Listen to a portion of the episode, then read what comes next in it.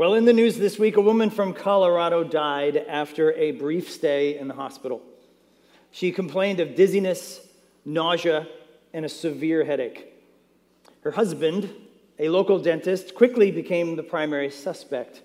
When his staff told him that they've been having marital issues, his business was failing, and he had recently received not one, but three packages in the mail which were marked biohazard, and they were instructed to not open those packages. It was soon discovered that those mysterious packages contained potassium cyanide, which was a deadly poison. Staff quickly Googled the symptoms of cyanide poisoning and found they were exactly the same as his wife had been suffering from those very days. The police dug a little deeper and quickly found out that the husband had been having an affair with another woman and apparently planned to murder his wife and start a new life. They found a secret email account documenting his affair, and quickly they realized that yes, he had in fact poisoned his wife, and she passed away this week. It sounds crazy, doesn't it? Except this is the news. Except this actually just happened in Colorado in this week. He was arrested and charged with murder. And sadly, in the mix of all this, of course, is all the damage, the fallout of the employees and the business. Him and his wife had six children. And you think to yourself, what in the world? Like, how in the world did, did, did, did he get to this place that he would do this, that he would think he would get away with it, and that he would do it? Where does it start? Well, church, it starts with desire. It starts with inordinate, out of control, off the rails desire. And it starts by not being content with your situation. The dentist looked at his failing business, his marriage, and said, I am discontent and I need to do something about it. And somehow in his mind concocted this idea. Discontentment of the heart led to murder. The biblical word for a desire that has gone off the rails and bubbles up from a discontented heart is covetousness. It is coveting something that you don't have and wanting it so much that you might lead yourself to do things as crazy as this. So this week, our last commandment is, in fact, not only a, a, a wrap up, but really the source of all other sins. This week, you shall not covet. Last week, we looked at the ninth commandment.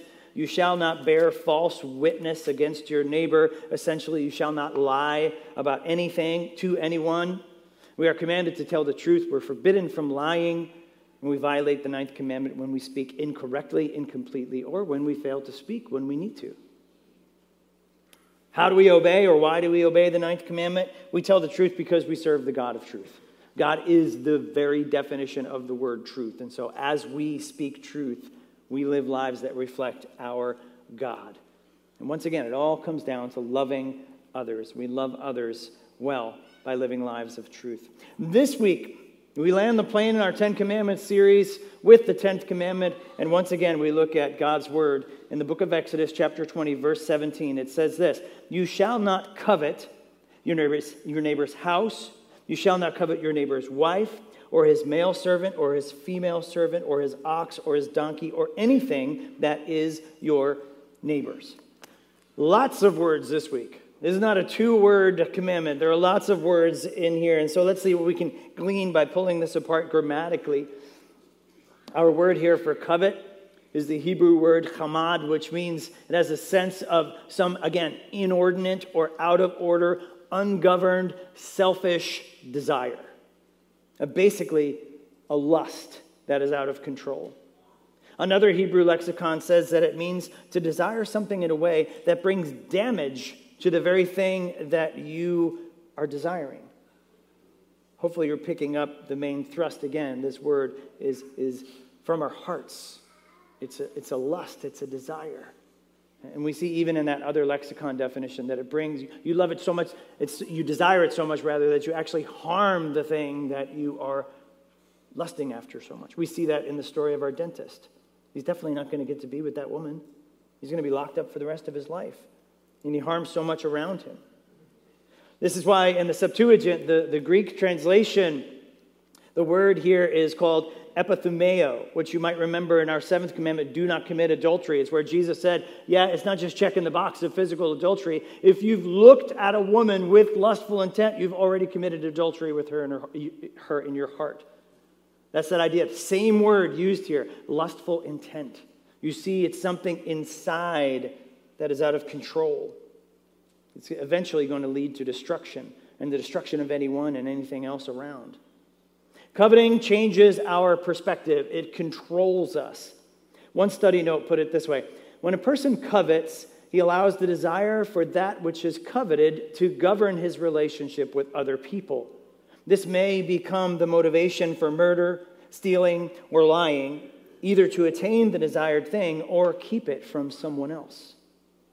Our text gives us a few examples of what they would covet in Old Testament Israel spouses, servants, oxen, donkeys, and then the catch all, or anything that might be your neighbor's. And so, as we've been doing all along, I want to break up this commandment into two giant buckets explanation and application. In explanation, let's look at what is forbidden and what is commanded. And what is forbidden is pretty straightforward. We are not to covet. We are forbidden from coveting, meaning we are forbidden from sinfully desiring anything belonging to anyone else. So we can move on to what is commanded soon. But before we do that, I want to point out something very important in this commandment. This commandment is different than all the other commandments. Because all the other commandments have actions. All the other commandments is something you do or do not do. Don't have any other gods. Don't worship any other gods. Don't make any idols. Remember the Sabbath. Honor your parents. Do not murder. Do not commit adultery. Do not steal. Do not bear false witness. But yet, look at this commandment. This commandment is do not covet. Covet is a desire, covet is not an action. You could be coveting, and no one would know unless you told them, or unless it, it bubbled over into an action. You can't tell. I might be looking at somebody's house and burning with sinful, covetous desire for it, and you can't tell. If my neighbor is cutting his grass with his sweet, brand new, shiny zero turn, he's not going to know that I'm coveting his lawnmower unless I tell him I'm coveting his lawnmower. It's all a desire that's inside. And so we see something very, very important in that.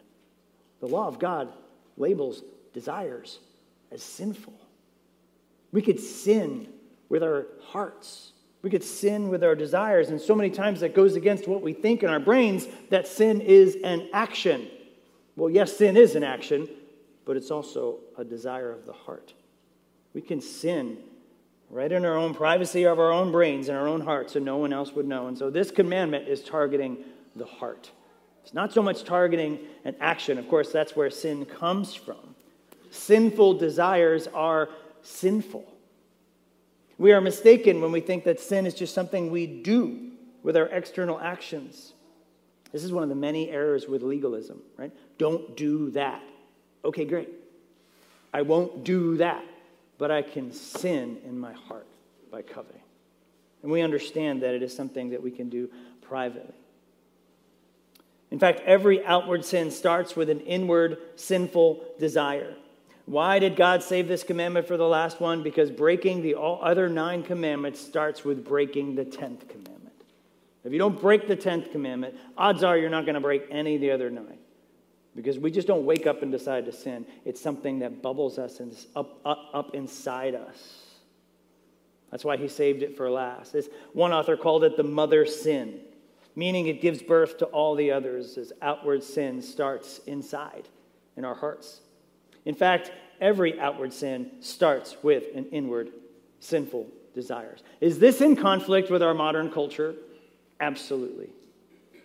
Our modern culture might just label actions as sinful, even if they said the word sinful, which they wouldn't. We would label actions as good or bad. But our thoughts and our feelings, those are private, those are ours. But the Bible comes against that and says, no, they can be sinful as well. We see this in the area of maybe even of, of homosexuality. Not only is the act sinful, right? But we split that hair and we say, no, the desire is sinful. Just like Jesus said, no, no, if you desire someone else who's not your spouse, you've already committed adultery with her in your heart. So we have to be very, very careful in our hearts and in our minds that we're not falling into the trap of sin is just something that I do. So, unique to the 10th commandment, we have a desire that is labeled sinful, and that desire is forbidden here. It is sinful to inordinately desire something that isn't yours. And so, by the rule of opposites, we look at what is opposite of this to understand what we're commanded to do. I'll say it this way We are commanded then to respect others and their possessions. We're commanded to respect others and their possessions. If you've gone as far as coveting your neighbor's house, you've already disrespected them. If you are lusting after their spouse, you are disrespecting them. You are dishonoring them. You are sinning against them, especially, church, if they're brothers and sisters in Jesus Christ. And God's law here, commanding us to respect and honor one another, should be the fence that stops us from coveting what our brother or sister has. And once again, this is not check the box Christianity. God isn't looking for us to just hit that lowest level of meets expectations of being a Christian. He calls us to so much more than that. He forbids us from coveting, which therefore that means not only are we not to covet, we're out for our neighbor's best. We're out to honor them. We're out to respect them and all of their possessions. And so let's get practical. Let's move to application. How do we violate and obey this in 2023? Well, I'm glad you asked that. Obviously, we still have houses and spouses today. We can still violate this commandment in 2023 America by coveting houses and spouses. Most of us don't have servants. Some of us have businesses with lots of employees, and we can think, wow, that guy in his business, all those employees just doing whatever he wants them to, washing his trucks or whatever. We don't have servants. We have kids. Maybe we can use our kids as servants sometimes. Most of us don't have oxen or donkeys, but I know this is Sussex County, so definitely some of us have oxens and donkeys here. But we certainly have lots of other stuff. A lot of that stuff is generated from our interests, right? And again, it's, it's kind of set on fire by our corporate culture of greed. If you're into hunting, you got to have the latest, greatest bow. I'm going to get in trouble real fast here. Latest, greatest bow latest, greatest camo, latest, greatest whatever. If you're into music, you got to have the latest, greatest gear. If you're into cars, if you're into guns, if you're whatever it is, it's interest based and you, you, you geek out on that stuff. You want the best. You research it. You watch all the YouTube video reviews and you, you go crazy getting the latest and greatest things. As we discussed, when we looked at the eighth commandment, which was do not steal, what fuels our desire for things when we get to that spot where we might want to steal? It's greed. And our culture fuels greed. It's in the air that we breathe. I mean, springtime has arrived. You go to Home Depot or Lowe's or Bassani or whatever, and you just see it all laid out there all of the gorgeous lawnmowers out there with easy payment plans. We see all the new cars lined up. We, we bust out our covet generators, or I mean our iPhones. and we go on social media and we see all the things that the other people have, and it stirs this up inside us. And we say, Yes, we need that stuff too. I need the latest, greatest things too. We go on Amazon Prime and we have it delivered to our doors the next day. And remember, our culture fuels coveting, it's all around us. It's called marketing. We see it, and the idea is to create a need, and the need then says we, we need to buy this, and we need to buy it now. I am amazed at all the spam emails that I get. I, I don't understand the spam email industry. Do they really think that works? Like, just buy this right now. Oh, okay, thanks. I'm glad you put that in my inbox. I'll go click on that and go buy whatever. No, you just mass delete all of that stuff. But if it's about a book, a theology book, I might click on that, right? And I finally, and Melanie's like, enough books. I'm just like that. But it comes in your inbox, and you're like, yeah, maybe I do need that. Maybe I do need that book. I probably should. I mean, you know, I want to be a good pastor and all. I want, I want to have all the books. I have a pile of books I haven't read. But it creates that need for us, and we covet, and we pull the trigger. Author Kevin DeYoung provides four ways that we might be coveting if. And I think they're helpful. First, we might be coveting if we've hurt others in order to get more for ourselves. This is the mindset of do whatever it takes to get yours, or you've got to do what you've got to do to take care of yourself, or in business, there are no friends. How did you get what you have? Did you cheat in business? Did you lie on your taxes? Did you flat out steal something? Did you take it from someone else? Again, all of those outward sins started with what? Internally coveting. We might be coveting if we've hurt others in order to get more for ourselves. Second, we might be coveting if we are preoccupied with making more and accumulating more. Why do we work? As Christians, it should be to glorify God like anything else in our life. But sometimes maybe we can fall into that trap of I've got to work, get those extra hours, do whatever, so I can get that whatever. Fill in the blank. Or I've got to put it on credit and I need more income so I can make that payment. Are you preoccupied with making more and accumulating more? Do we buy the lie of our culture that says, again, we have to have the next best thing, the next best boat, car, house, toy, whatever? Are we continuing to look to get more of blank? Third, we might be coveting if we're unwilling to give up what we already have. We've worked really hard to get what we've had. I'm not going to share it with anybody else. The temptation could be to be overly stingy or overly miserly with our things. Our possessions, again, are, are to glorify God. They're our enjoyment and to help other people. And if we're overly miserly with them, are we unwilling to give up what we already have.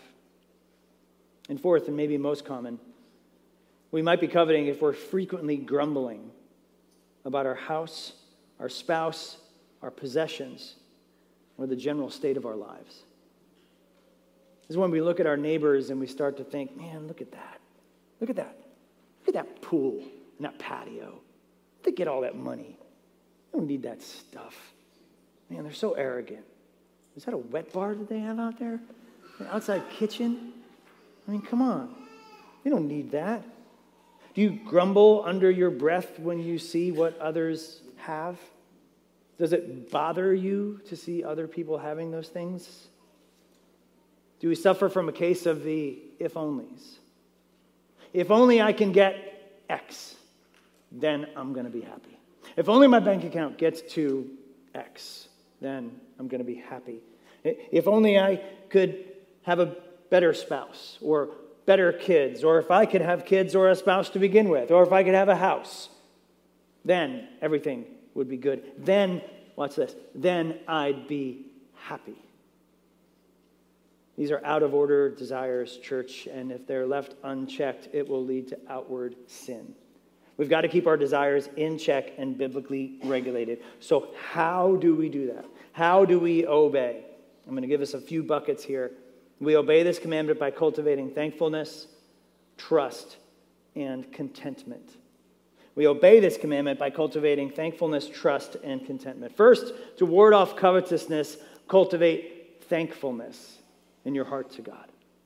First and foremost, Christians, we need to be thankful of our biggest gift of all, which is our salvation. We just sung about it. Jesus, thank you. Thank you that I'm no longer your enemy but I'm seated at your table. I've been adopted into your family. I'm an object of your grace, not your wrath. One pastor commented how he was blessed by someone starting a prayer saying, God, thank you that I woke up this morning under your grace and not under your wrath. Think about that. Every day as Christians, as Christians, we wake up not under God's wrath, we wake up under his grace. Before we even get to any physical possessions, what we own, our family, whatever, we cultivate thankfulness in our hearts to God for salvation. How do we do that? What are we filling our minds with?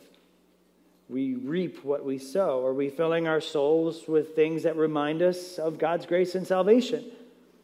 Are we filling our mind with endless Instagram reels or TikToks or movies on YouTube that take our eyes off what is truly the most important thing. It's such a gift, church. This is why the apostle Paul can barely contain himself in 2 Corinthians 9:15 when he exclaims, "Thanks be to God for this inexpressible gift." He doesn't even have the words for it. Maybe we aren't that thankful for our salvation because we don't think about it that much.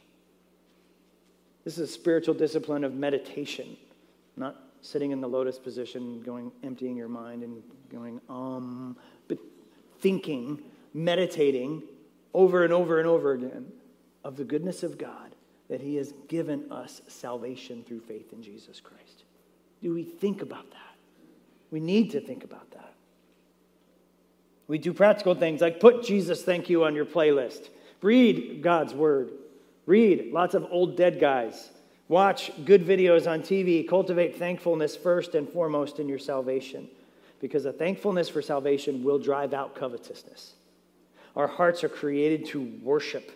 And so, in a sense, right, we're not going to say again, don't shut down the desire because we're in the land of desire here. This is coveting is a desire word. So, the answer biblically is not stop desiring.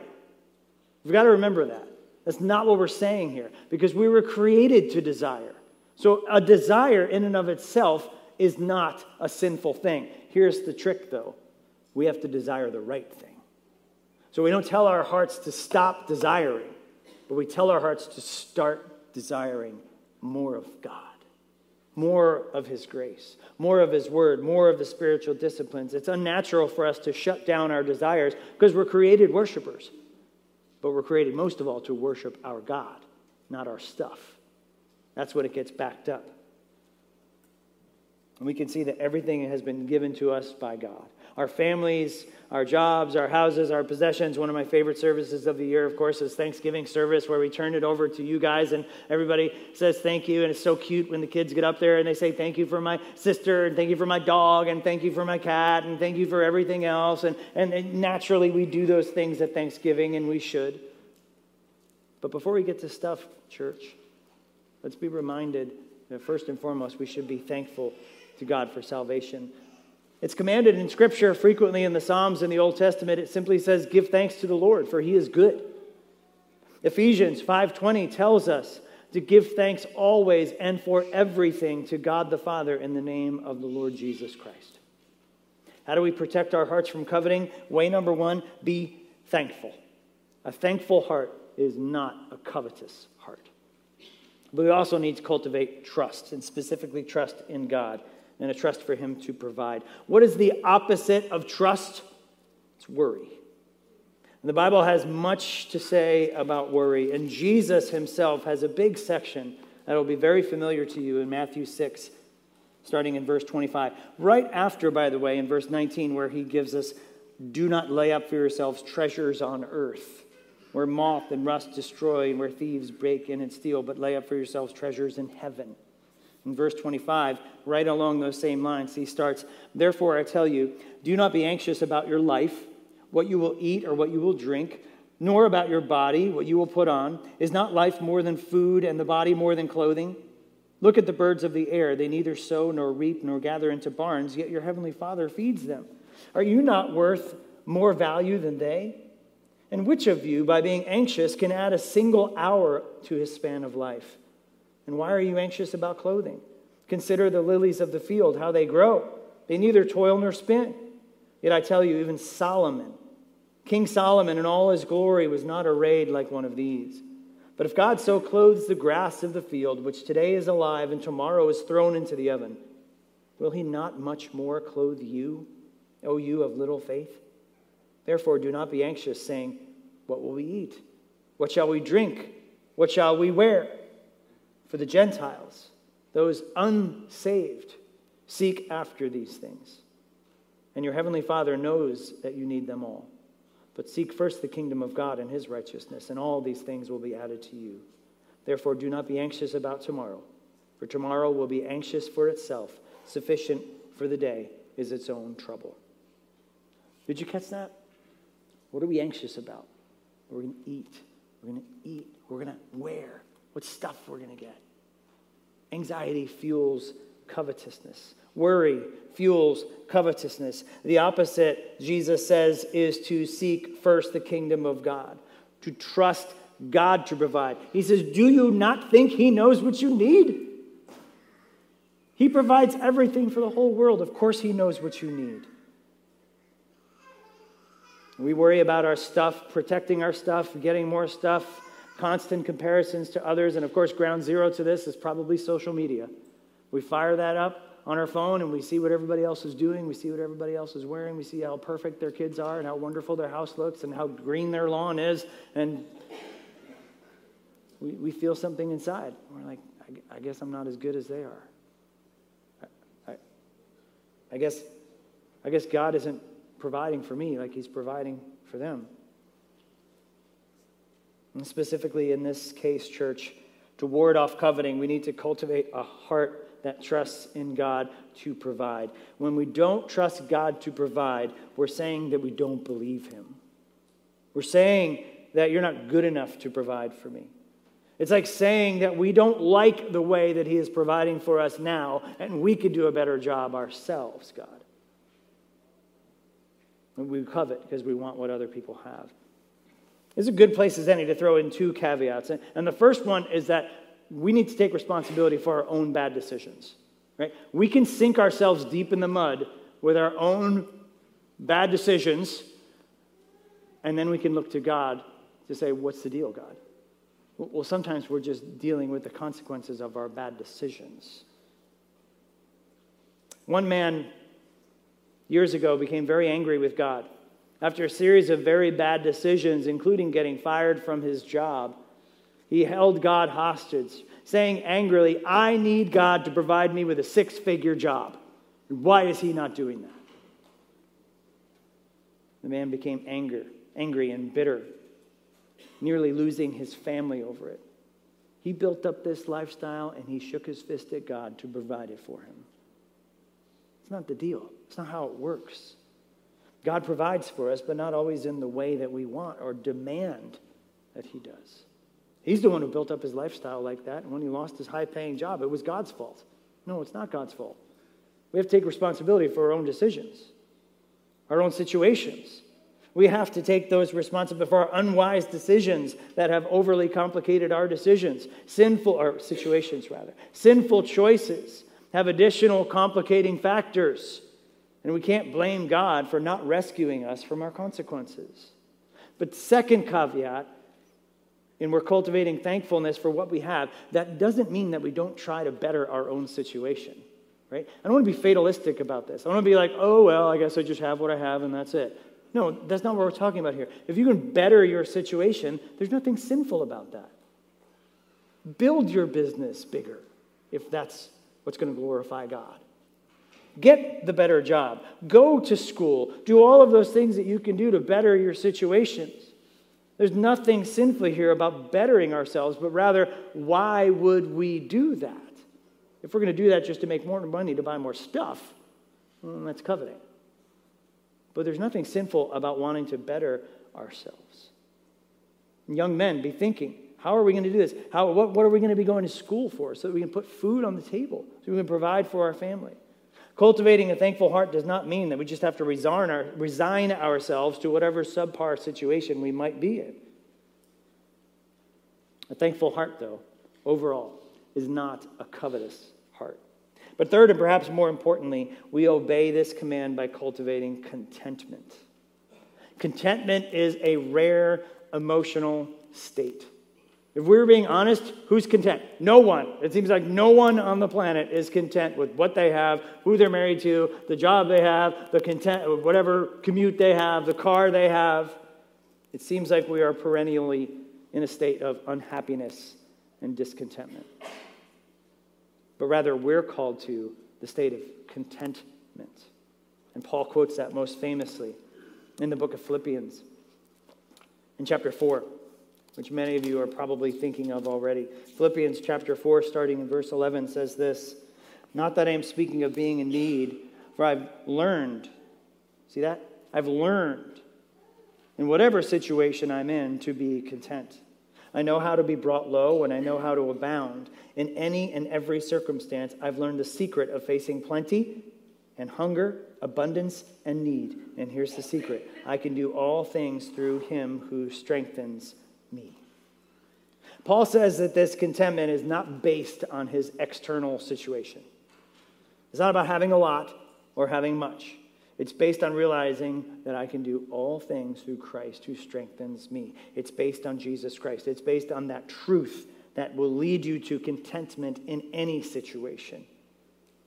I often think of the trips that we made to Haiti or other third world countries, and you would see these children just living in absolute poverty and filth.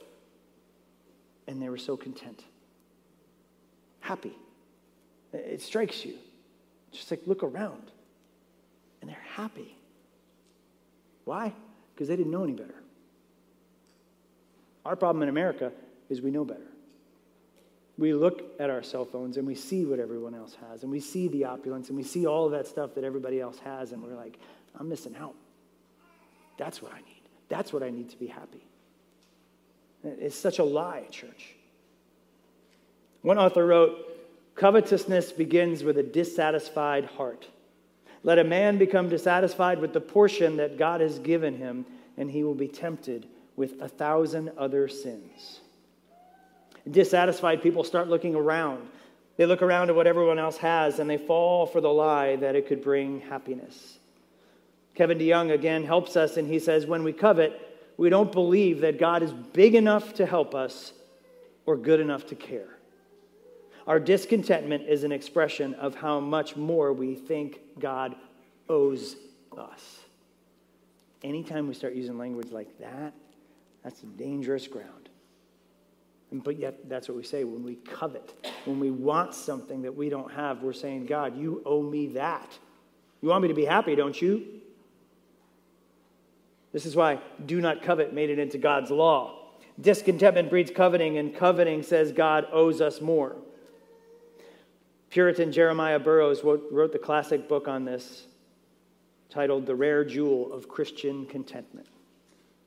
In it, he tells us to beware of filling our hearts up with the wrong things, and in so doing, it actually becomes an empty heart. Instead, to be content, we fill our hearts up with the goodness of Jesus. Again, it's not shutting down desire, but filling our hearts with the right things, filling our hearts with God. Because God is the one who is sovereign over all our situations to begin with. He says this It is one side of a Christian to endeavor to do what pleases God but you must also endeavor to be pleased with what God does. For he knows how to order things better than I.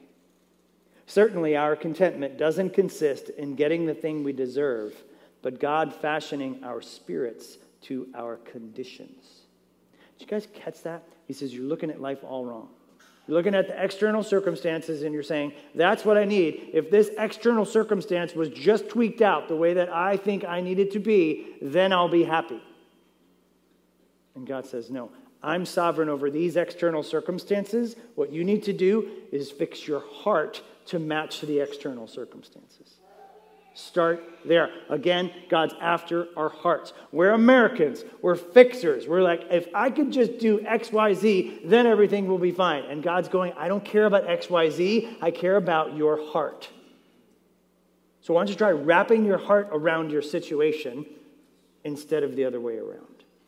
Why don't you try adjusting your heart and your spirits and your desires to what I'm actually doing in your life? Sometimes you hear someone respond, right? When they're asked how they're doing with this phrase, better than I deserve.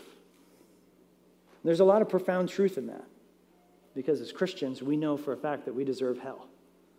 So every breath that we take in grace is infinitely better than we deserve. Yet in Christ, of course, we have forgiveness, we have grace, we have adoption, we have joy, we have peace, we have a million other spiritual blessings. Contentment comes by allowing God to adjust our hearts to our situation not letting us try to tweak our situation to make our hearts happy. We submit to God in that. And we cultivate that reality that, yes, we are all better than we deserve as Christians.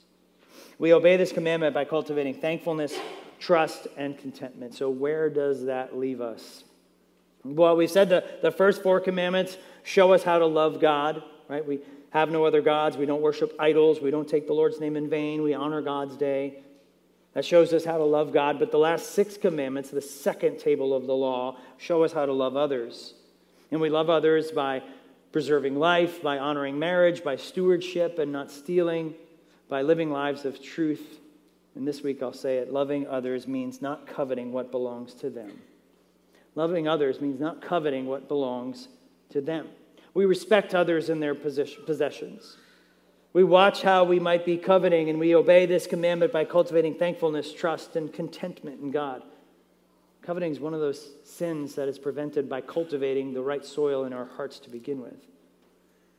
Let's covet proof our hearts by cultivating thankfulness, trust, and contentment in God.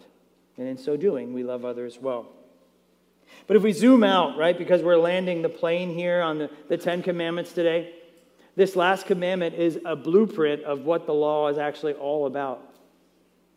And so, as this is our last week in the Ten Commandments, I wanted to talk more about the summary of the law itself as we close, because it shows us the law, which is unable to save, merely points to how sinful our hearts are. And the Apostle Paul uses this exact commandment to teach that lesson in Romans 7. Go to Romans 7 in verse, um, in verse 7. It says this So what shall we say? That the law is sin? By no means. Yet if it had not been the law, had not been for the law, I would, would not have known sin. For I would not have known what it is to covet if the law had not said, You shall not covet. But sin, seizing an opportunity through the commandment, produced in me all kinds of covetousness. For apart from the law, sin lies dead. I was once alive apart from the law, but when the commandment came, sin died. Sin came alive, and I died. The very commandment that promised life proved to be death to me. For sin, seizing an opportunity through the commandment, deceived me, and through it it killed me. So the law itself is holy, and the commandment is holy and righteous and good we said way back when, and, Paul mentioned one of the purposes of the law today. We said it was a map. It shows us our way to sanctification. It said that it is a muzzle that hopefully stops us from doing sinful things or saying sinful things, but it's also a mirror. And when we look at God's perfect law, we see our sin. And that's what Paul's saying in Romans 7. He says, Guess what? The commandment said, Do not covet. And our sinful hearts went, Covet? That's a great idea. I think I will. I think I'll look all around me at everything else, right? Because we know that it's impossible to not covet. And so we covet. And the law can't deliver us from that. Paul says the law actually awakens sin, coveting in our hearts by telling us don't covet. It's like when you tell your kid, like, don't touch that. They're going to touch that. It's going to happen. Same thing, spiritually speaking. God literally brings out the sinfulness in our hearts in the law to be the very one that provides salvation for when we are convicted of our sin. So today's bonus big idea day today here at Highlands, two for the price of one as we land the plane.